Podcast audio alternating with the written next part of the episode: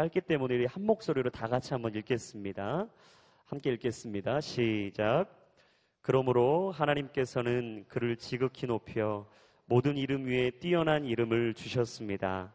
이는 하늘과 땅과 땅 아래에 있는 모든 사람들이 예수의 이름 앞에 무릎을 꿇게 하시고 모든 입으로 예수 그리스도를 주라 시인하게 하셔서 하나님 아버지께 영광을 돌리게 하시려는 것입니다. 아멘. 오늘 빌립보서 2장 9절에서 11절까지 말씀으로 예수 열방의 소망이라는 제목 우리 김승수 목사님께서 하나님의 은혜를 선포해 주실 때 큰 은혜 받으시게 되길 바랍니다.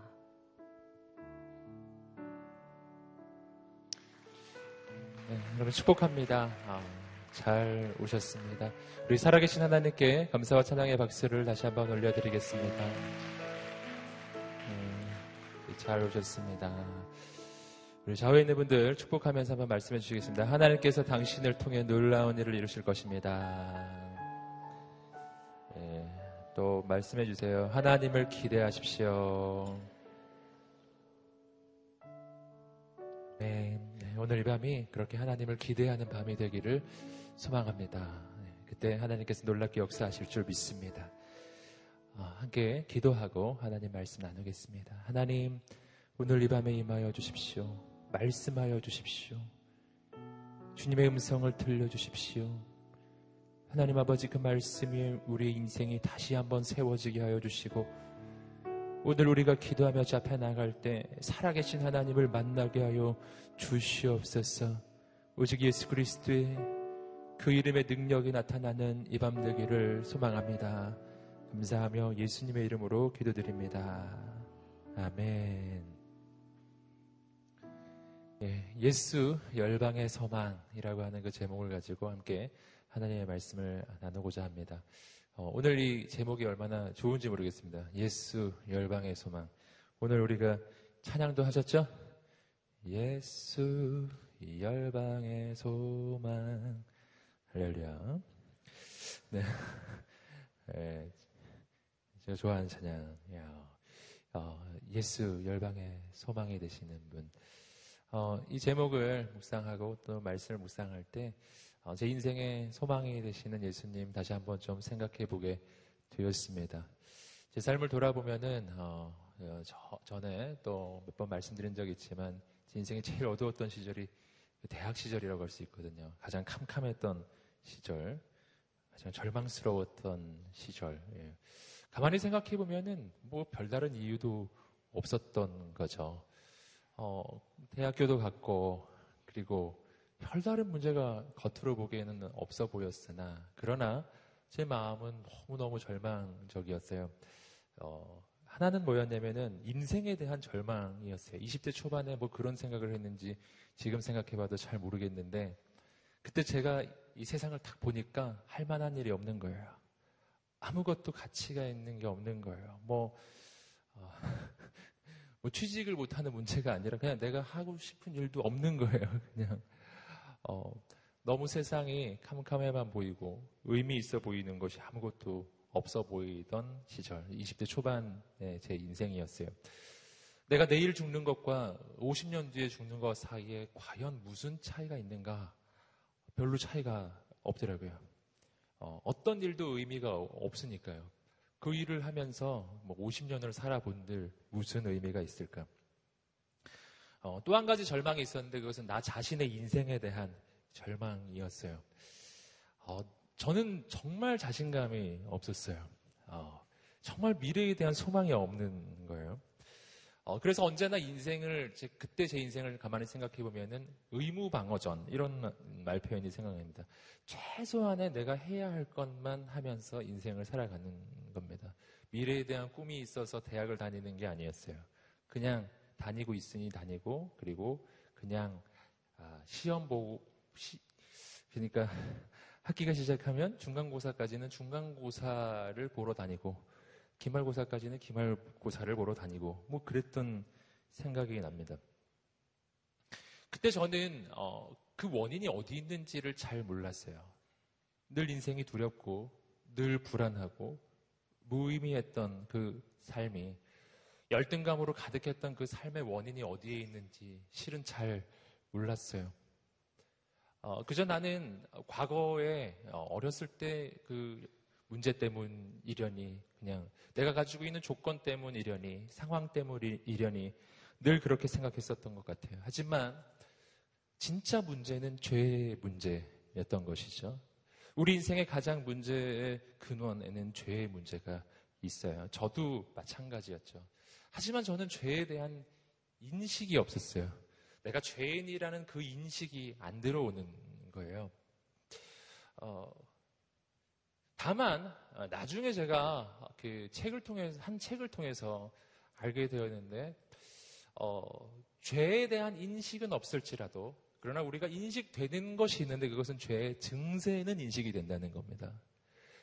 어, 그래서 내가 죄인이라는 것이 깊게 느껴지는 것은 사실은 시간이 좀 걸리는 일이에요. 왜냐하면 그것은 하나님 역사하셔야 일어나는 일이기 때문이에요.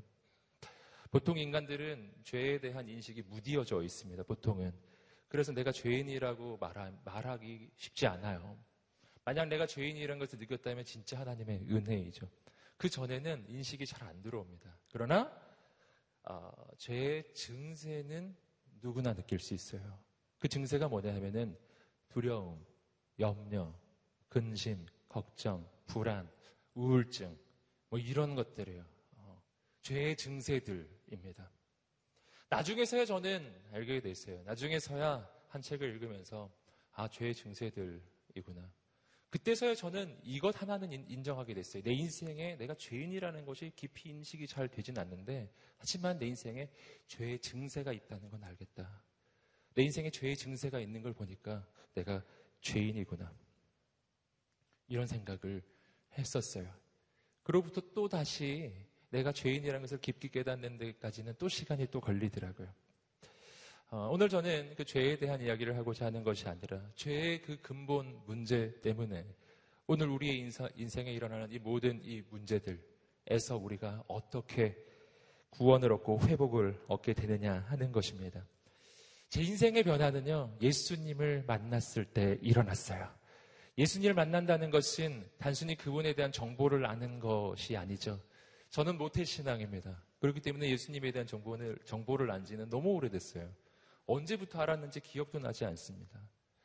그러나 내가 진짜 예수님을 만났다라고 말할 수 있는 그 순간은 20대 중반에 와서야 일어난 일이에요. 그리고 그 순간, 아, 진짜 예수님이 살아계시는구나. 진짜 주님이 나를 사랑하시는구나. 진짜 주님이 나를 위해 십자가에 달려 죽으셨구나 하는 것을 깨닫는 순간, 알게 되는 순간이에요. 그 순간에 제 인생에 방향 전환이 일어났습니다. 할렐루야. 아무런 꿈이 없고 미래에 아무것도 할 게 없었던 인생이 미래의 진로에 대해서 꿈을 꾸게 되었어요. 어, 길이 보이기 시작하더라고요. 네, 그 길이 바로 나처럼 이렇게 방황하고 길을 잃은 청년들한테 좀 바른 길을 알려주는 사람. 바로 그런 사람 한 사람쯤 있어야 되지 않은가. 내 인생의 젊은 날에 나를 이끌어줄 사람이 없었거든요. 그래서 저는 아, 그래 그런 사람 하나는 있어야 될 텐데 내가 그런 사람 될 수 있지 않을까 그런 생각하면서 신대원에 간 것이었어요. 그리고 지금 여기까지 달려오고 있습니다. 할렐루야. 예, 주님을 찬양합니다. 예, 제 인생에 놀라운 일이 일어난 거예요. 여러분, 저는 아직도 부족합니다. 연약합니다. 어, 때로는 불확실합니다. 하지만 저는 지금 한 가지 확신하는 거 있어요. 그것은 뭐냐면은 어, 나는 부족하지만 하나님은 부족하지 않으신다는 거예요. 나는 불확실할 수 있으나 하나님은 확실하신 분이시라는 것입니다. 나는 실수할 수 있지만 하나님은 완전하신 분이십니다. 그분이 나를 붙잡아 주신다는 것입니다. 어, 예수 만난 이후에 나는 실수도 하지 아니하고 나는 뭐 실패도 하지 아니하는가? 그렇지 않죠. 그럴 수 있어요. 하지만 중요한 것은 내가 예수를 믿은 다음에는요, 내 인생이 예수님의 그 손 안에 있다는 것입니다. 쓰러질지라도 주님이 나를 다시 일으키실 것입니다. 여러분 용기를 내시기를 주님으로 축복합니다. 마치 뭐하고 비슷하냐면 베드로가 예수님이 물 위에 서 계신 것을 보고 그 물 위를 걸어갈 생각을 하잖아요. 근데 주님 나로 명하여 여기를 걸어가게 해주십시오. 오라 말씀하실 때 걸어가다가 빠졌어요. 그죠? 빠졌어요. 베드로도 실수했다니까요. 하지만 중요한 게 있어요. 거기 예수님이 계셨어요. 절대로 빠져 죽지 않아요. 할렐루야. 이것이 바로 예수 바깥에서 내가 실패하는 인생이 되는 것과 예수 안에서 내가 때로 실수하는 것 사이의 차이점이에요. 여러분, 예수님을 믿으십니까? 예수님을 여러분 당신의 구원자로 영접하셨습니까? 여러분, 그렇다면은 낭망치 않으시기를 주님으로 축복합니다. 때로 실수해도 실패해도 포기하지 않으시기를 주님으로 축복합니다. 주님께서 당신을 다시 건지실 것입니다. 일으키실 것입니다.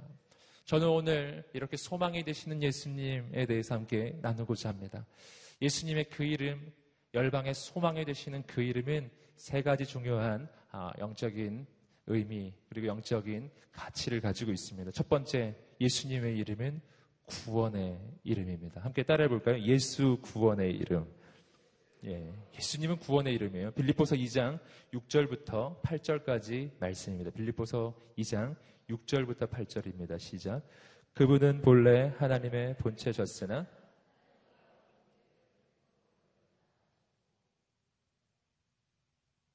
오히려 자신을 비워 종의 형체를 가져 사람의 모양이 되셨습니다. 그리고 그분은 자신을 낮춰 죽기까지 순종하셨으니 곧 십자가에 달려 죽으신 것입니다. 예수 그리스도가 소망의 이름이 되시는 까닭은요, 그 이름이 구원의 이름이기 때문이에요. 어, 아까도 말씀드렸지만 오늘 내 인생이 구원을 필요로 한다는 것을 우리가 깨닫는 것이 매우 중요합니다. 그것은 내가 죄인이라는 것을 깨닫는 거예요. 앞에서 말씀드렸듯이 근데 죄를 내가 죄인인 걸 깨닫는 것은 쉽지 않다고 말씀드렸죠. 하나님의 역사가 있어야만 한다는 것이죠. 하지만 말씀드렸듯이 죄의 증세는 내가 알 수가 있습니다. 여러분 그러므로 오늘 우리의 인생 가운데 가장 먼저 해결돼야 될 문제, 죄의 문제라는 것이죠. 여러분 성경적으로 이 죄의 문제가 해결되는 방법은 어, 한 가지입니다. 그것은 그 죄의 대가를 치르는 것이죠. 죄의 대가 어떻게 치릅니까? 죄의 삭은 사망이요. 죽음으로써 치루어지는 거예요. 내가 죄인이에요. 근데 이 죄, 죄의 문제가 해결되는 것은 대가를 치르는데 그러면 난 죽는 것이죠. 여러분, 이건 구원이 아니잖아요. 여러분, 하나님께서는 우리의 인생을 죄로부터 구원해 주시기를 원하십니다. 여러분, 어떻게 구원을 받느냐 하는 것이죠. 그러므로 오늘 나에게는 내 대신 죽어줄 누군가가 필요한 거예요. 구약시대 그것을 우리는 재물이라고 불렀죠. 나를 대신해서 죽는 누군가. 누군가 내 죄를 대신 짊어지고 죽을 존재가 필요해요. 그분이 예수님이신 줄 믿습니다. 여러분, 나를 대신해서 십자가에 달려 죽으실 나의 구원자의 조건은 두 가지이죠. 첫 번째는 그는 죄 없는 존재이어야 해요. 죄가 없어야만 내 죄를 대신 짊어지실 수 있기 때문이에요. 죄 없는 존재는 이 땅에 하나님 뿐이십니다. 여러분, 그래서 하나님만이 내 죄를 대신 짊어지시고요. 또 한 가지가 있어요. 그것은 그는 나와 같은 인간이어야만 합니다. 왜냐하면 그가 나와 같은 인간이어야만 그가 나를 대신해서 십자가에 달려 죽으실 때 그 십자가가 진짜가 되기 때문이에요. 나를 대신해서 죄의 저주를 받아 줄 주실 때 그 저주가 진짜가 될 수가 있는 것이죠. 그가 진짜 인간이어야만 하는 거예요. 그래서 나를 위한 구원자의 조건은 두 개입니다. 완전한 하나님이시면서 완전한 인간이신 분. 그래서 하나님께서는 그의 아들 성자 하나님이신 예수님을 인간이 되게 하셔서 이 땅에 보내주신 거예요. 완전한 하나님께서 완전한 인간이 되어 이 땅에 오신 분. 역사상 단 한 분밖에 없었던 분. 우리 주 예수님이신 줄 믿습니다. 그래서 예수만이 유일한 구원의 길이 되시는 거예요. 왜냐하면 예수님 같은 분은 없기 때문입니다. 그렇게 주님을 통해 우리가 얻는 구원의 이 본질이 두 가지가 있어요. 하나는 뭐냐면 죄사함입니다. 죄사함. 그분이 나를 대신해서 십자가에 달려 죽으심을 통해서 내 죄를 대신 짊어짐을 통해서 우리의 인생에 일어나는 일이에요. 에베소서 1장 7절 말씀 함께 읽어보겠습니다. 시작. 우리는 그리스도 안에서 그의 은혜의 풍성함을 따라 그의 피로 말미암아 속량 곧 죄사함을 받았느니라. 그리스도 안에서 그의 은혜의 풍성함을 따라 그의 피로 말미암아 속량 곧 뭐를 얻었다고요? 죄사함을 받았느니라. 여러분 죄사함 이것이 죄의 문제의 해결의 또 다른 표현이에요. 죄는 사함을 받는 길밖에 없는 것이죠. 여러분 죄의 사함을 받아야만 무슨 일이 일어납니까? 우리 인생이 하나님 앞에서 의롭다는 인정을 받게 되고 내가 하나님 앞에 의롭다는 인정을 받아야만 우리는 하나님께 다시 연결됩니다. 여러분 그런데 그 일을 위해서 아까도 말씀드렸죠. 예수님이 내 대신 십자가에 달려 죽으셨고 예수님이 죄의 대가를 치르셨어요. 여러분 그리고 오늘 우리는 무엇만 하면 되는 것이죠? 예수님을 믿기만 하면 되는 것입니다. 함께 따라해보겠습니다. 예수님을 믿기만 하면 된다. 아멘. 예수님을 믿기만 하면 된다는 거예요. 여러분 이것은 다른 말로 하면 내가 의로워지는 조건은 나의 행위와 나의 조건에 있는 게 아니라는 것이죠. 내 과거에 있지 않아요. 여러분 내가 의로워지는 이유는 오직 예수님께 있는 것입니다. 여러분 이것은 뭘 생각해 보면 우리가 알 수 있냐면은 구약 시대의 제사를 생각해 보면 알 수 있습니다. 구약 시대에 이스라엘 백성이 죄를 지었을 때 그는 어떻게 해야 되나요? 하나님 앞에 재물을 끌고 오는 거예요. 어린 양 한 마리를 끌고 가는 겁니다. 그리고 하나님의 그 성막 앞으로 가서 그 제사장 앞에서 그 어린 양에게 뭐를 하냐면은 안수를 해요. 그 안수를 하는 행위를 통해서 무슨 일이 일어나는가? 내가 가지고 있는 모든 죄가 이 재물인 이 어린 양에게 전가돼요. 내 죄가 이 어린 양에게 다 전가, 그쪽으로 다 옮아가는 겁니다.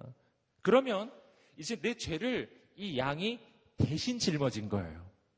그리고 어떻게 합니까? 그 양을 죽이는 거예요. 그리고 그 피를 흘리고 그 재물을 하나님 앞에 바치는 겁니다.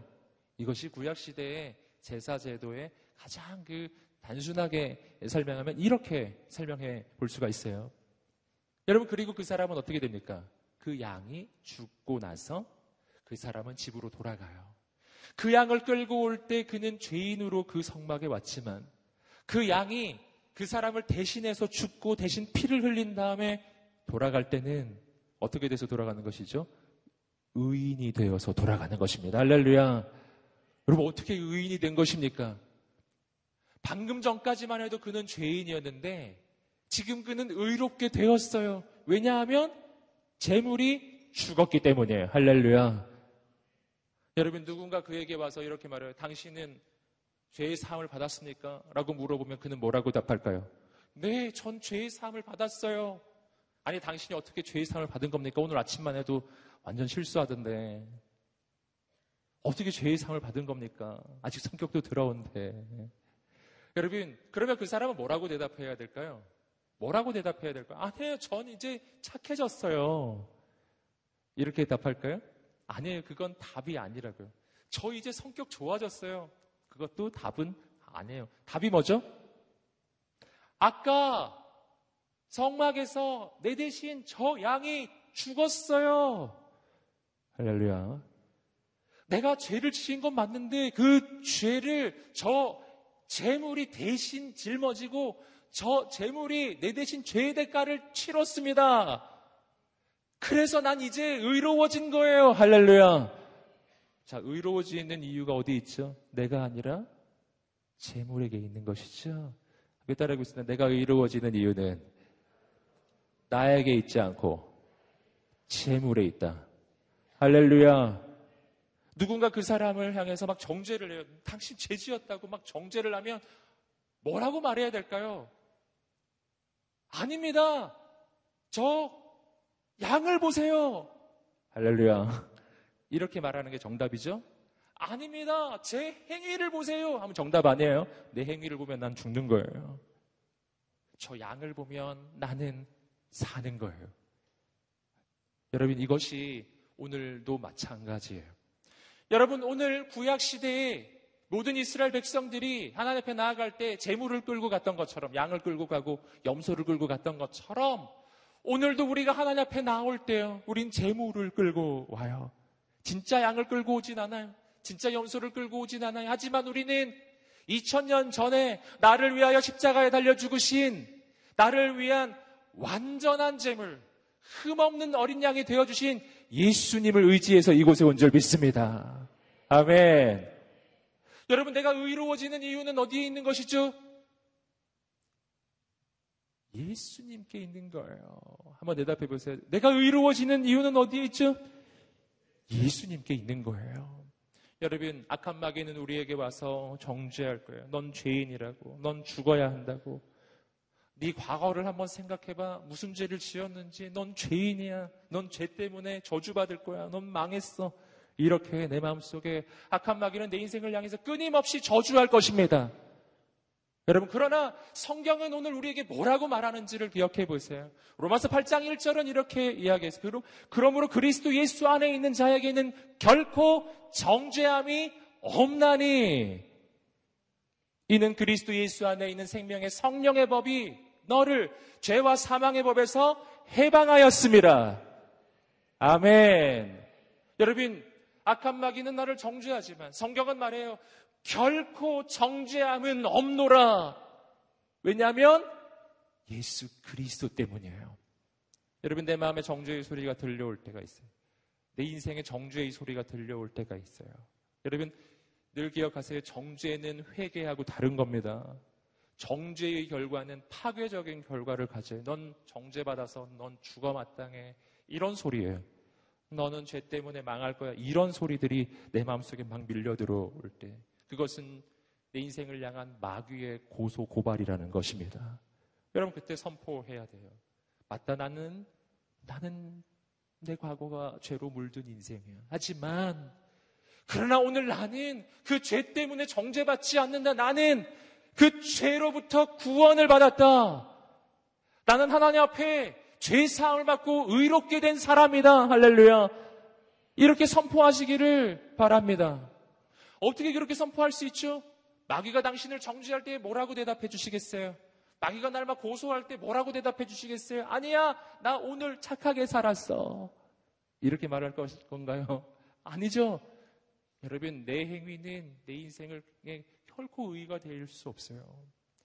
하나님께서 내게 입혀주시는 의는 예수님이 내 대신 죽으셨기 때문에 입혀지는 의입니다. 그래서 이렇게 말하셔야 돼요. 마귀가 날 정죄할 때 이렇게 말해야 돼요. 2000년 전에 나를 위해 십자가에 달려 죽으신 예수님을 보라. 2000년 전에 나를 위해서 십자가에 달려 죽으신 흠없는 어린 양을 보라. 내 모든 죄를 대신해서 그 죄의 대가를 치른 저 어린 양을 보라. 그가 내 대신 죽으셨기 때문에 난 의롭게 되었다. 아멘. 이것이 내가 의롭게 설 수 있는 까닭이야. 어린 양의 보혈 아래에서예요.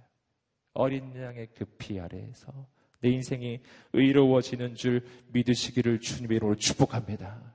여러분, 내가 할 것은 없어요. 구약 시대에 이스라엘 백성이 하나님 앞에 어린 양을 끌고 와서 한 게 뭐가 있어요? 그냥 양 끌고 온 것 뿐이잖아요.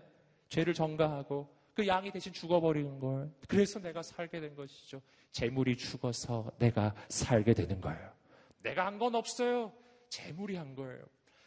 내가 오늘 살게 되었어요. 내가 한 게 없어요. 예수님이 다 하셨습니다. 내가 살게 되었어요. 왜 살게 된 거죠? 예수님이 내 대신 죽으셨기 때문이에요. 할렐루야. 여러분, 그래서 예수님과 나 사이에 위대한 교환이 일어났어요.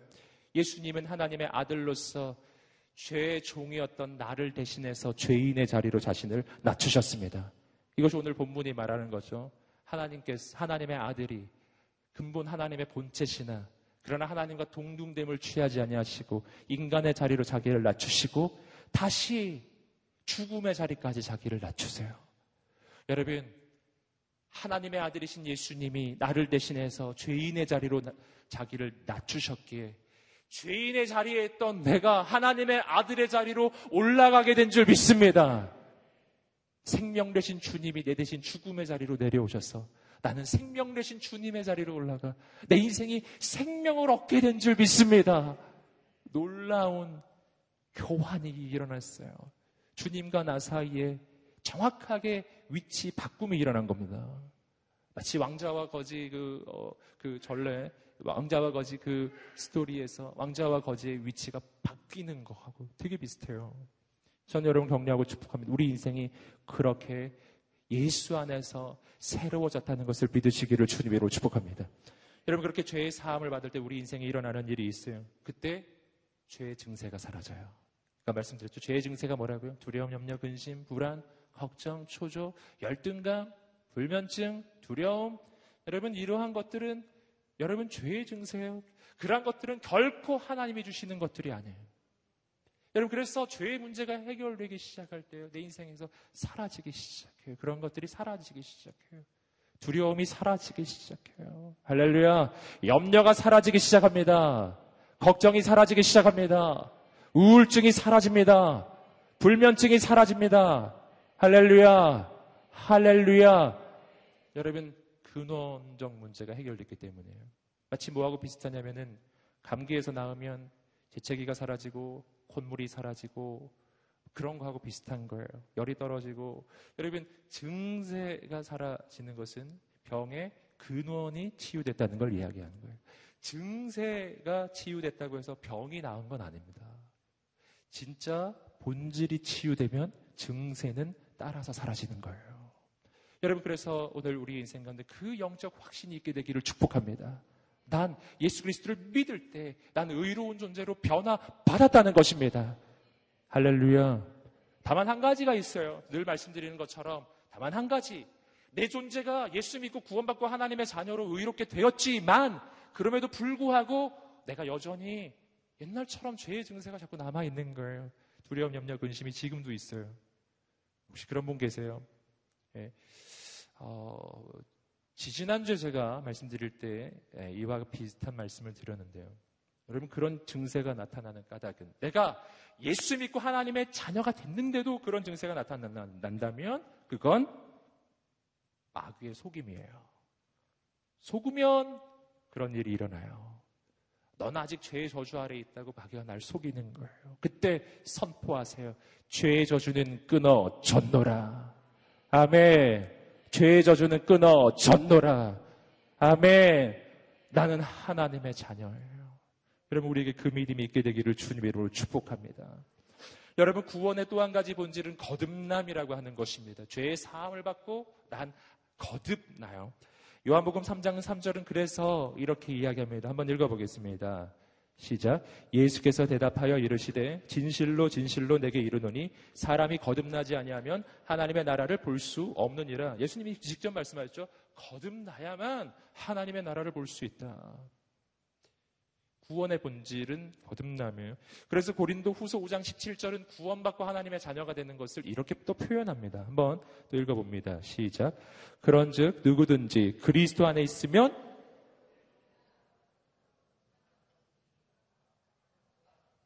아멘. 여러분 예수 그리스도의 십자가는 우리에게 구원의 본질에 대해서 말해주는 거예요. 예수 그리스도의 그 십자가와 부활은요. 내가 구원받았을 때 내 인생에 일어나는 일이라고요. 예수님이 십자가에 죽으실 때 나도 주님과 함께 죽은 것입니다. 내가 그리스도와 함께 십자가에 못 박혔나니 갈라디아서 2장 20절 예수님이 십자가에 못 박히실 때 나도 못 박힌 거예요. 과거에 나는 죽은 거예요. 그리고 예수님은 죽은 자 가운데서 3일 만에 다시 사셨습니다. 나는 주님과 함께 죽고 주님과 함께 다시 살아납니다. 주님과 함께 다시 살아날 때 나는 이전과 같은 존재로 살아나는 게 아니에요. 과거에 난 죽은 거예요. 난 전혀 다른 존재로 다시 태어나요. 어떻게 해요? 하나님의 아들로 다시 태어나는 줄 믿습니다. 아멘. 하나님의 아들로, 하나님의 딸로 다시 태어나요. 이게 구원 사건이에요. 구원 사건은 내 존재가 바뀐 거예요. 그러므로 오늘 우리 인생에 일어나는 일이 있어요. 우리 인생에 과거는 더 이상 영향력이 없어요. 함께 따라해보세요. 과거는 더 이상 영향력이 없다. 아멘. 구원 사건은 과거와 연속 선상에 있지 않아요. 여러분, 구원 사건은 불연속 선을 이야기해요. 과거와 연결되는 선이 아니에요. 전혀 다른 인생으로 다시 태어나는 것입니다. 여러분, 세상의 심리학은 내 인생에 대해서 설명을 해줄 수 있어요. 과거에 이런 일이 있었으니, 어렸을 때 이런 문제가 있었으니, 이런 상처가 있었기 때문에 지금 그런 증세가 나타나는 것이라고 여러분 심리학은 그리고 상담학은 내 인생에 대해서 설명을 해줄 수 있을 것입니다. 하지만 설명은 해주나 회복의 역사는 예수님께 있습니다. 어떻게 회복될까요? 여러분, 분명히 이해를 해야 돼요. 분명히 납득도 해야 돼요. 아, 그런 문제 때문에 있구나. 해결은 어떻게 되는가? 여러분, 예수님 안에서 내 인생의 과거가 끊어지고 내 인생은 새롭게 시작됐다라는 것을 내가 믿는 순간이에요. 내가 그것을 진짜 믿는 순간이에요. 그때 과거의 영향력이 마치 구름이 거치는 것처럼 사라지기 시작해요. 할렐루야. 어둠이 거치듯이 사라지기 시작해요. 여러분, 내 인생에는 분명 하나님의 은혜의 해가 있는 거예요. 다만, 나의 의심의 구름이, 그 과거의 먹구름이 그것을 가리고 있는 것이죠. 여러분, 그 모든 것이 예수 안에서 내가 새롭게 태어나는 것을 믿는 순간 그 모든 안개가 구름이 거쳐집니다. 하나님의 은혜의 해가 내 인생에 비춰지기 시작할 것입니다. 할렐루야. 오늘 이 밤이 그 밤이 되시기를 주님으로 축복합니다. 과거는 결코 영향력이 없음을 선포합니다. 아멘. 주님 말씀하셨는데 믿음대로 될지어다. 내 믿음대로 될지어다. 난 과거에서 못 벗어난다고 스스로 믿고 있는 한 내 인생 못 벗어나는 걸. 내 믿음이 그것이니까요. 여러분, 그러나 내가 예수 안에서 과거로부터 벗어났다라는 것을 믿는 순간부터 조금씩 조금씩 바뀌기 시작해요. 달라지기 시작한다고요. 새로워지기 시작하는 거예요. 놀라운 일이 일어나는 것입니다. 그래서 예수 안에서 우리의 인생은 새로운 역사가 시작되는 줄 믿습니다. 아멘. 두 번째, 예수 그리스도의 그 이름은요, 능력의 이름이에요. 함께 따라해 보겠습니다. 예수 능력의 이름. 아멘. 빌립보서 2장 9절이 그것을 이해하게 해주고 있습니다. 빌립보서 2장 9절입니다. 시작. 그러므로 하나님께서는 그를 지극히 높이 그의 이름을 하나님께서 가장 높은 이름으로 지금 세워주신다고 나오죠. 모든 이름 위에 뛰어난 이름으로 높여 주십니다.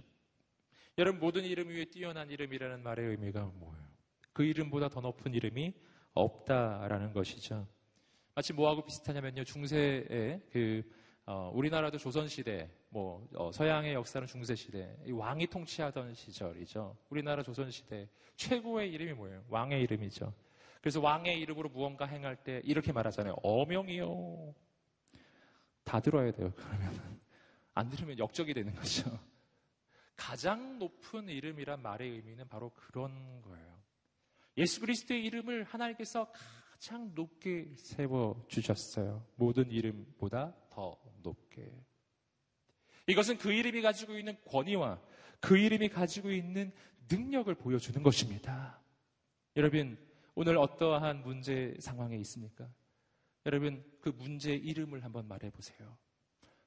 우리 주님은 그 문제보다 더 높은 이름이신 줄 믿습니다. 아멘.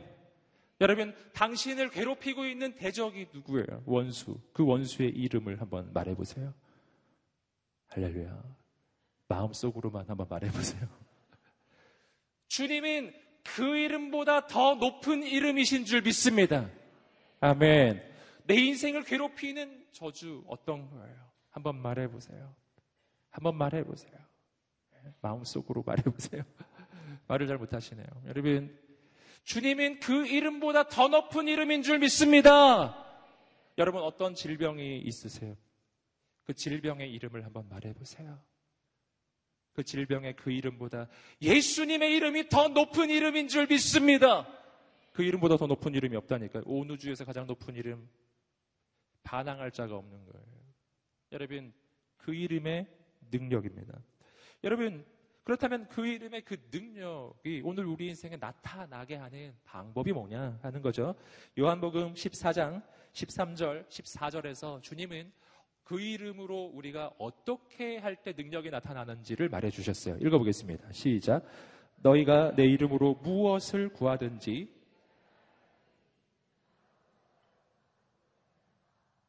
영광을 받으시게 하려 함이라. 내 이름으로 무엇이든지 구하면 내가 행하리라. 자, 그 이름의 능력이 있어. 가장 높은 이름인데요. 그 이름의 능력을 내가 경험하는 방법은 그 이름으로 구하는 거예요. 여쭤보겠습니다. 예수님의 이름으로 구하라. 아멘. 그러면 하나님의 역사가 일어나기 시작해요. 여러분 성경이 끊임없이 우리에게 이야기하는 거죠. 구하라는 것이죠. 그런데 어떻게? 그냥 구하지 말고 예수님의 이름으로 구하라 라는 거예요. 마치 뭐하고 비슷하냐면은 그런 거죠. 어명이요 이렇게 하는 거하고 비슷한 거예요. 그러면은 하나님의 역사가 일어납니다. 그런데 자, 예수님의 이름으로 구할 수 있는 사람은 그럼 누군가? 누가 예수님의 이름으로 구할 수 있을까요? 어, 요한복음 14장 13절, 14절을 아까 읽으셨는데 그 앞구절이 있어요. 요한복음 14장 12절에서 누가 구할 수 있는지 설명이 하나 나옵니다. 한번 읽어 보겠습니다. 요한복음 14장 12절입니다. 시작. 내가 진실로 진실로 너희에게 이르노니 나를 믿는 자는 내가 하는 일을 그도 할 것이요 또한 그보다 큰 일도 하리니 이는 내가 아버지께로 감이라. 자, 12절부터 13, 14로 이어지는 거예요. 나를 믿는 자는 내가 하는 일을 그도 할 것이요 이보다 더 큰 일도 하게 되리라. 아멘. 자, 주님이 하신 일보다 더 큰 일을 할 수 있는 그 파워, 그 능력이 바로 아까 읽으셨던 13, 14절이에요. 예수님의 이름으로 구하라. 그럼 역사가 일어나리라. 그런데 자, 아까 읽으셨던 구절 다시 한번 떠올려 보세요. 그런데 누가 그런 일을 할 수 있다고 12절에 나왔습니까? 나를 믿는 자는, 나를 믿는 자는. 할렐루야. 함께 따라하고 있어요. 예수님을 믿는 사람이 예수님의 이름으로 구할 수 있다. 아멘. 예수님을 믿는 사람만이 예수님의 이름으로 구하는 거예요. 그러니까 예수님을 믿지도 않으면서 예수님의 이름으로 한다고 해서 뭐가 능력이 나타나진 않아. 예수님의 이름이라는 것은 주문이 아니거든요. 주문 외우는 게 아니 이것만 하면 무슨 비 무슨 비밀이 열리는 것처럼 무슨 영화에서 나오듯이 무슨 비, 주문만 외우면 막 기적이 일어나는 그런 게 아니라고요. 예수님의 그 이름의 능력이 생기려면 내 안에 예수님을 향한 믿음이 있어야 하는 줄 믿습니다. 자, 근데 여기서 한 발짝 더 가보겠습니다. 그렇다면 예수님을 믿는 사람은 어떤 사람이길래 그런 능력이 나타나는가? 요한복음의 말씀에는 그 이름을 믿는 자가 어떤 존재인지를 보여주는 구절이 있어요. 요한복음 1장 12절 말씀입니다. 요한복음 가장 앞부분에 나오는 말씀 읽어보겠습니다. 시작. 영접하는 자, 곧 그 이름을 믿는 자들에게는 하나님의 자녀가 되는 권세를 주셨으니 영접하는 자, 곧 그 이름을 믿는 자에게는 무슨 권세? 하나님의 자녀가 되는 권세를 주셨으니 믿는 자는 하나님의 자녀라는 거예요. 예수 그리스도를 믿을 때 우리의 인생은 하나님의 자녀로 거듭나는 줄 믿습니다. 자, 그러므로 자, 이 구절들을 쭉 연결해서 한번 생각해 보세요. 예수 그리스도를 믿는 자, 그 사람만이 예수님의 이름으로 구할 수 있어요. 근데 예수님의 예수님의 그 이름을 믿는 자는 누구라고요? 하나님의 자녀예요. 자, 하나님의 자녀이기 때문에. 자, 여기서 우리는 어떻게 우리가 하나님의 구할 수가 있게 되는 것인지, 어떻게 내가 예수님의 이름으로 구할 수가 있게 되는지, 여러분 그 까닭을 발견하는 거예요. 그 까닭은 예수 안에 있을 때 내 신분이 바뀌기 때문이에요. 어떻게 바뀌죠? 하나님의 자녀거든요. 함께 따라해 보시겠어요? 예수님을 믿을 때 나는 하나님의 자녀가 된다. 아멘. 자, 여기서 우리는 예수님의 이름으로 구한다는 것의 의미, 또 한 가지 의미를 발견할 수 있습니다. 자, 하나님의 자녀는 예수님의 이름으로 구할 수가 있게 돼요. 누구에게? 아버지에게 구할 수 있게 돼요. 하나님의 자녀는 왜 예수님의 이름으로 아버지께 구할 수 있게 되냐 하면은요. 내가 예수 믿고 구원받았을 때 나는 예수님이 가지고 있는 그 위치로 내 인생이 회복되기 때문이에요. 그 위치가 바로 하나님의 자녀라고 하는 위치입니다. 예수님은 누구시죠? 하나님의 아들이시죠. 할렐루야. 지금 제 말이 이해가 되고 계신가요? 예, 따라오고 계신가요, 여러분? 예수님의 이름으로 구할 때 능력이 있는 까닭은요, 예수님의 이름에 파워가 있기 때문인 것이 첫 번째 이유고, 또 한 가지 이유가 있어요. 그 까닭은 예수님의 그 이름은 아들의 이름이고요. 아들의 이름이라고요. 자, 아들이 아빠에게 구하면 아빠는 그 일을 반드시 합니다.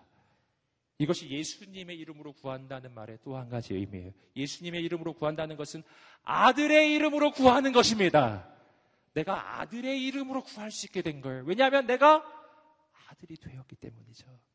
난 자녀의 이름으로 구할 수 있게 되었어요. 왜냐하면 내가 자녀이기 때문이에요. 그래서 여러분 마태복음의 말씀은 이렇게 이야기하는 거예요. 마태복음 7장 7절입니다. 한번 읽어보겠습니다. 시작. 구하라 그리하면 너희에게 주실 것이요 찾으라 그리하면 찾아낼 것이요 문을 두드리라 그리하면 너희에게 열릴 것이니 그리고 좀 내려오서 11절입니다. 읽겠습니다. 시작. 너희가 악한 자라도 좋은 것으로 자식에게 줄줄 줄 알거든 하물며 하늘에 계신 너희 아버지께서 구하던 자에게 좋은 것으로 주시지 않겠느냐. 아멘. 하늘에 계신 아버지께서 그 자녀가 구할 때 좋은 걸 주지 않겠느냐. 여기서 우리는 우리가 예수 안에서 얻게 되는 그 존귀한 위치를 발견하는 거예요. 나는 하나님의 자녀가 되었기에 나는 하나님의 아들로서 딸로서 아버지께 구할 수 있게 된 것입니다. 아멘. 그렇게 구할 때 우리가 구하는 그 통로가 예수님의 이름이에요. 아멘. 아멘. 자, 그렇게 구할 때요. 어, 이거 한 가지를 알아야 합니다. 우리가 하나님의 아들이 되고 딸이 된, 된 거예요. 아들, 딸이 아빠한테 구할 때 절대로 해서는 안 되는 생각이 몇 가지 있습니다. 그건 뭐냐면, 아, 아빠한테 이런 것까지 얘기하면 아빠가 귀찮아할 텐데. 아빠 손가신데, 이거. 아, 이런 건 그냥 내가 알아서 해야지. 이런 거예요. 이런 생각. 이런 생각. 어, 인간 사회에서는 아들이 그런 생각하면 아빠가 좀 기특해 하실 수도 있어요. 어, 어, 다 컸네. 이렇게 생각할 수도 있지만. 그러나, 여러분, 하나님 앞에서는 아니에요. 하나님 섭섭하게 생각하실 거예요. 하나님 앞에서 우리는 어린 아이와 같아요. 네. 얼마 전에도 어, 저희 아들이 담대하게 구하더라고요. 운동화 사달라고. 근데 이번에는 메이커로 좀 사달라고. 브랜드가 있는 그런 거. 어. 우리 아들은 한치 의심이 없이 구하더라고요. 분명 사주실 거야. 여러분, 실은 우리 아들이 요즘에 키가 크고 막 자라가지고요. 신발이 작아졌거든요. 운동화가 되게 작아졌어요. 어, 그래서 이제 꼭 새로 샀어야 했던 거예요. 근데 한번 생각해 보세요. 우리 아들이 운동화가 작아지고 막 발이 아파요, 요즘에. 근데 생각을 해보니까 아빠한테 운동화 사달라고 하면 아빠 귀찮고 성가시고 아빠 힘들실 텐데 그냥 작게 신지 뭐. 작게 신어야지, 그냥. 막 발가락 오므리고 다니는 거야. 근데, 그러면서, 그러면, 제가 어느 날 알게 됐어요, 그 사실을. 우리 아들이 발가락 오므리고,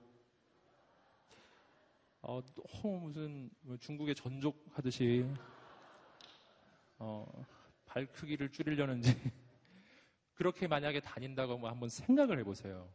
제가 그 사실을 알았어요. 그럼 제가 아들아, 너 다 컸구나. 네가 아빠를 이렇게 생각해 주니 내가 고맙다라고 말할까요? 아니에요. 절대 그렇게 말하지 않을 거예요. 바보 같은 너. 왜 말하지 않았니?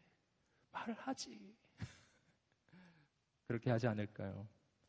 네, 또 다른 경우를 한번 생각해 보세요. 아들이 운동화를 사야 돼요. 근데 딱 보니까 아빠가 능력이 없는 거예요. 절대 사줄 능력이 없어 보여요. 절대로. 그래서 이 아들이 또 아까처럼 발가락 오므리고 만약 그렇다면은 아빠가 칭찬하겠어요? 아니죠. 너 왜 아빠를 믿지 못하니? 왜 아빠를 신뢰하지 않니? 왜 아빠에게 능력이 있다는 걸 믿지 않니? 이렇게 말하지 않, 않겠어요? 여러분, 오늘 우리가 하나님 앞에 나아갈 때도 그렇단 말입니다. 저는 이렇게 말하는 사람 이야기 한번 들어본 적이 있어요. 아, 뭐 그런 것까지 기도해요. 그런 건 제가 알아서 해야죠. 하나님 귀찮으시고 성가시고 전 세계 기도하는 사람들 되게 많은데 그거 다 하시려면 힘드실 텐데 나까지 괴롭히면 안 되시죠. 뭐 이런 쓸데없는 염려를 하시더라고요. 여러분 그렇지 않아요. 이거 하나를 꼭 아셔야 돼요. 그래서 우리 집에서 아들에게 그 운동화와 또 실내화, 실내화도 다 떨어져서 또 사주었는데 그거 가지고 우리 아들이 막 기뻐하고 좋아하더라고요. 실내화 신고 너무 기뻐서 집에서 계속 그 실내화 신고 다니더라고요. 막. 그걸 보면서 어떤 생각이 들까요? 기쁘잖아요. 즐겁잖아요. 여러분, 아들이 아빠를, 아빠에게 구한다라는 것은요, 아빠를 신뢰하는 신뢰의 표현이에요. 아빠를 믿는다는 그 믿음의 표현이고요. 그렇기 때문에 아들이 아빠에게 구하는 것은 아빠에게 부담이 아니라 그것은 아빠에게 기쁨이고 그건 아빠의 영광이에요. 아버지는 아들을 돌보는 것이 그에게 영광입니다. 할렐루야. 아버지는 아들이 잘 되어 가는 것이 아버지에게 영광이에요. 여러분, 이 믿음이 우리에게 있게 되기를 주님으로 축복합니다. 그래서 아버지가 말씀하시는 거예요. 구하라, 찾으라, 두드리라. 그러면 구할 것이다. 찾을 것이다. 문이 열릴 것이다. 분명하고 선명하게 말씀해 주셨잖아요. 구해라. 그러나 못 얻을 수도 있어. 이렇게 하지 않으셨다고요. 구하라. 주실 것이요. 찾으라. 찾을 것이요. 악한 자라도 좋은 것을 자녀에게 줄 줄 아는데 아버지가 안 주시겠냐? 아빠를 믿어라. 아빠를 믿어야 한다. 할렐루야. 옆 사람이 말해주세요. 아빠를 믿어야 합니다. 아멘. 우리 아버지 어, 귀찮아하지 않으세요. 우리 아버지 진짜 좋은 아버지거든요. 우리 아버지가 어, 좋은 분이에요.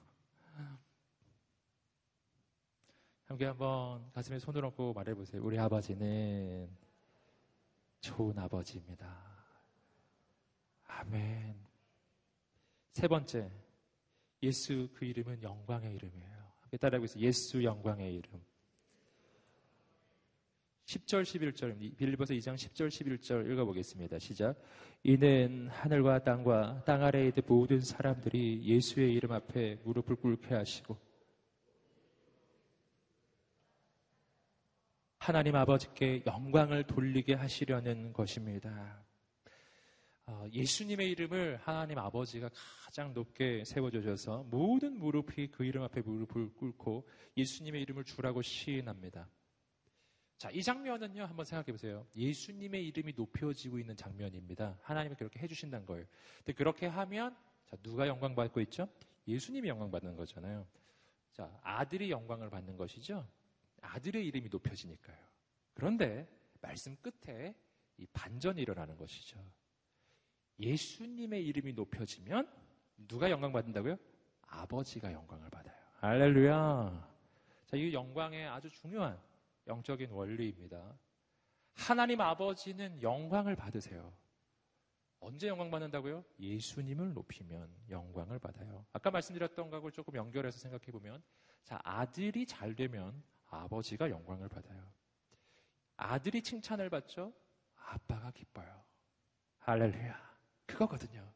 아들 예수님의 이름이 가장 높이 올려, 올려질 때 아버지 하나님이 가장 기뻐하시고 그분이 가장 영광을 받으시는 줄 믿습니다. 할렐루야, 할렐루야.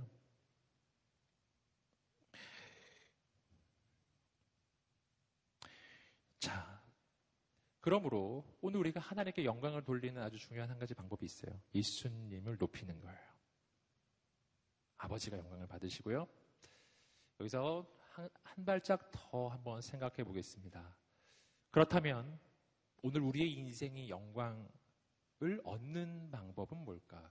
내 인생의 영광을 얻는 방법은 뭘까? 자, 오늘 말씀에서 잘 보시면요. 영광이라는 것은 예수님께 속한 게 아니라 아버지 하나님께 속해 있다는 것을 알 수 있어요. 아버지가 영광 받으시는 거거든요. 여러분, 온 우주 만물 가운데 영광 받으시는 분은 하나님 아버지 한 분이십니다. 그분이 모든 영광을 받으시는 거예요. 그러므로 영광이라는 것은요, 그 본질이 바로 신적인 거예요. 아버지만 받으시는 거거든요. 그러므로 한 가지를 깨달아야 합니다. 세상에 있는 모든 영광은 가, 다 가짜예요. 세상에 영광스럽다고 보여지는 그 모든 것은 전부 다 가짜예요. 전부 헛것이에요. 전부 물거품이라고 할 수 있어요. 헛개비예요. 다 진짜 아니에요. 하나님 아버지가 받으시는 영광만이 진짜 영광인 줄 믿습니다. 이게 누가 받느냐가 되게 중요해요. 사람이 영광 받잖아요. 사람이 영광을 받는 순간 그 영광은 가짜예요. 진짜 영광은 하나님만 받으시는 것이거든요. 그래서 인간이 영광을 받으면 안 되는 겁니다. 그래서 내가 영광을 받으면 안 돼요. 왜냐하면 내가 영광을 받잖아요. 그 순간 이 영광은 가짜예요. 이건 진짜가 아닌 거예요. 사람들이 나를 칭찬해 줄 때, 사람들이 내 이름을 막 높일 때, 그런 순간이 만약에 찾아오시거든. 여러분, 그 순간에 조심해야 된다는 것이죠. 왜냐하면 그 순간 그게 진짜가 아니게 되거든요. 그걸 진짜로 만드시려면 그 영광을 아버지께 돌려야 해요. 할렐루야. 돌려드려야 된다고요. 할렐루야. 하나님이 하셨습니다. 이렇게 말할 줄 알아야 한다는 것입니다. 여러분, 그러므로 자, 다시 한번 생각해 보세요. 그러므로 하나님만 받으시는 것이 영광이라면 그렇다면 내 인생이 영광스러워지려면 어떻게 돼야 되는가? 내가 영광 받는 방법으로는 내 인생이 영광을 받지 못해요. 영광은 하나님만 받으시니까요. 그런데 그렇다면 내 인생이 어떻게 영광스러워지죠? 그 방법이 하나 있어요. 영광스러우신 하나님께서 우리 인생에 임하시는 것이에요. 영광 가득하신 하나님께서 내 영혼에 임하시고 내 삶에 임하시는 순간 내 인생은 영광으로 충만해질 줄 믿습니다. 아멘. 그 방법이라고요. 그 방법이에요. 내가 높아지는 방법이 아니에요. 사람들이 날 칭찬하는 방법도 아니에요. 영광 받으시는 하나님이 내 인생에 오시는 순간, 그 순간입니다. 그런데 우리가 한 가지 중요한 걸 아시고 계시죠? 내가 예수님을 믿으면, 예수 그리스도를 영접하면요. 예수님 우리 안에 오세요. 예수님 말씀하셨어요. 볼지어다 세상 끝날까지 내가 너희와 항상 함께 있으리라. 주님 내 안에, 나는 주님 안에, 영원히 주님은 내 안에. 성령은 내 안에 계세요. 삼위일체 하나님이 내 안에 계세요. 예수 그리스도를 믿을 때 내 인생은 하나님의 성전이 되고 내 인생 가운데 하나님이 임하세요. 이것이 예수 믿은 인생의 이 실체이거든요. 자, 그러므로 자, 여기서 우린 우리 인생의 영광 받는 방법을 알게 되는 거예요. 내 안에 하나님은 이미 와 계시기 때문에 내가 하나님을 높여 드리는 만큼 내 인생이 영광스러워지는 겁니다. 내가 예수님의 이름을 높여 드리는 만큼 하나님은 영광을 받으시고 영광 받으시는 하나님은 내 안에 계시니 내 인생은 영광스러워지는 줄 믿습니다. 내 인생이 영화로워지기 시작하는 거예요. 할렐루야. 지금 뭐하고 비슷하냐 하면은요, 어, 보배합이 보배합이 되는 까닭은 그 안에 보배가 들어있기 때문에 이 보배합이 되는 거하고 되게 비슷한 거예요. 여러분, 내 안에 하나님의 영광이 임하는 거예요. 내가 하나님을 높여드릴 때, 내 인생이 가장 영광스러워지는 방법입니다. 여러분, 이 시대가 바로 이러한 영광이 필요한 시대예요. 여러분, 이 시대는 기술 문명이 아주, 아주 비약적으로 발전하고 있습니다. 아, 요즘에 그 AI 뭐 이런 이야기 많이 들으시죠? 오늘도 어, 안타깝게도 또 커제 그분이 지셨더라고요. 바둑인데 알고 계신가요? 네, 잘 모르시 관심이 없죠. 이세돌이 아니니까 우리는 관심. 근데 그 2차 그 대결이 또 있었거든요. 근데 또 졌는데 우리는 어, 그 또 세상은 인간들은 생각합니다. 인간의 기술이 진보한다고 인간의 기술을 찬양하는 시대, 인간의 문명을 찬양하는 시대입니다. 하지만 이것을 알아야 합니다. 인간이 자신을 높이는 순간 그 영광은 가짜가 되고 그 영광은 진짜가 아니에요. 여러분, 오늘 이 시대가 영광스러워지는 방법은 단 하나뿐이에요. 하나님을 높여드리는 방법뿐입니다. 내 인생이 영광스러워지는 방법도 하나님을 높여드리는 방법뿐입니다.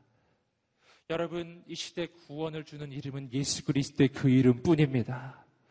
여러분, 오늘 우리의 인생의 문제를 해결하는 그 이름도 예수 그리스도의 그 능력의 이름뿐인 줄 믿습니다. 아멘. 구원의 이름, 능력의 이름, 영광의 이름. 여러분, 그 이름에만 소망이 있는 줄 믿습니다. 여러분, 오늘 이 밤이 그분을 만나는 밤이 되기를 간절히 소망합니다. 함께 기도하며 나가겠습니다. 기도하며 나갈 때 하나님, 그 이름, 구원의 이름, 그 구원의 이름이 내 인생에 진짜 구원이 된다라는 것. 여러분 그렇게 되는 길은 내 행위와 내 능력이 아니라 오직 믿음인 것이죠. 하나님, 오늘 우리의 인생에 매일매일 예수님을 향한 믿음이 새로워지게 하여 주시옵소서. 내 인생의 구원의 이름이 되시는 예수님만 붙잡게 하여 주시옵소서. 우리 함께 기도하면서 저 앞에 나갈 때 다 함께 자리에서 일어나셔서 그 이름을 향한 믿음을 우리에게 부어달라고 그 믿음으로 우리가 나아갈 때 우리 인생에 하나님의 구원을 경험하게 하여 주시옵소서.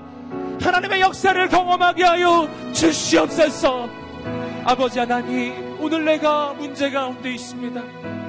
악한 내적 가운데 내 인생이 고통을 당합니다. 하지만 모든 이름 위에 뛰어나신 그 이름, 능력의 이름, 가장 높으신 그 이름의 이야기를 오늘 우리는 들었습니다. 아버지 가장 높으신 그 이름, 그 이름을 붙잡게 하여 주시옵소서. 아버지 하나님 그 이름으로 기도하며 간구하며 나아갈 때 주님 약속하셨습니다. 너희가 내 이름으로 구하라. 그리하면 내가 시행하리라. 우리가 하나님의 말씀의 약속을 붙잡고 주 앞에 두 손을 들고 간절히 우리가 그 이름만 붙잡고 기도하는 인생 믿음으로 하나님의 구원을 경험하는 인생이 되게 해달라고 우리의 삶과 우리의 지금 현재를 올려드리며 간절히 주여 세 번의 지명 기도하겠습니다. 주여 주여 주여 할렐루야 하나님 아버지 역사하여 주시옵소서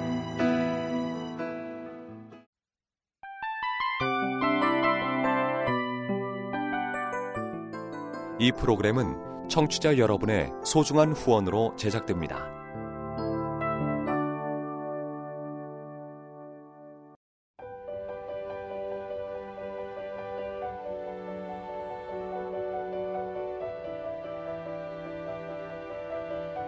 세상에는 수많은 교회들이 있지만 더 깊이 있는 말씀 강해를 찾기 위해 크기로만 교회를 선정하지 않습니다.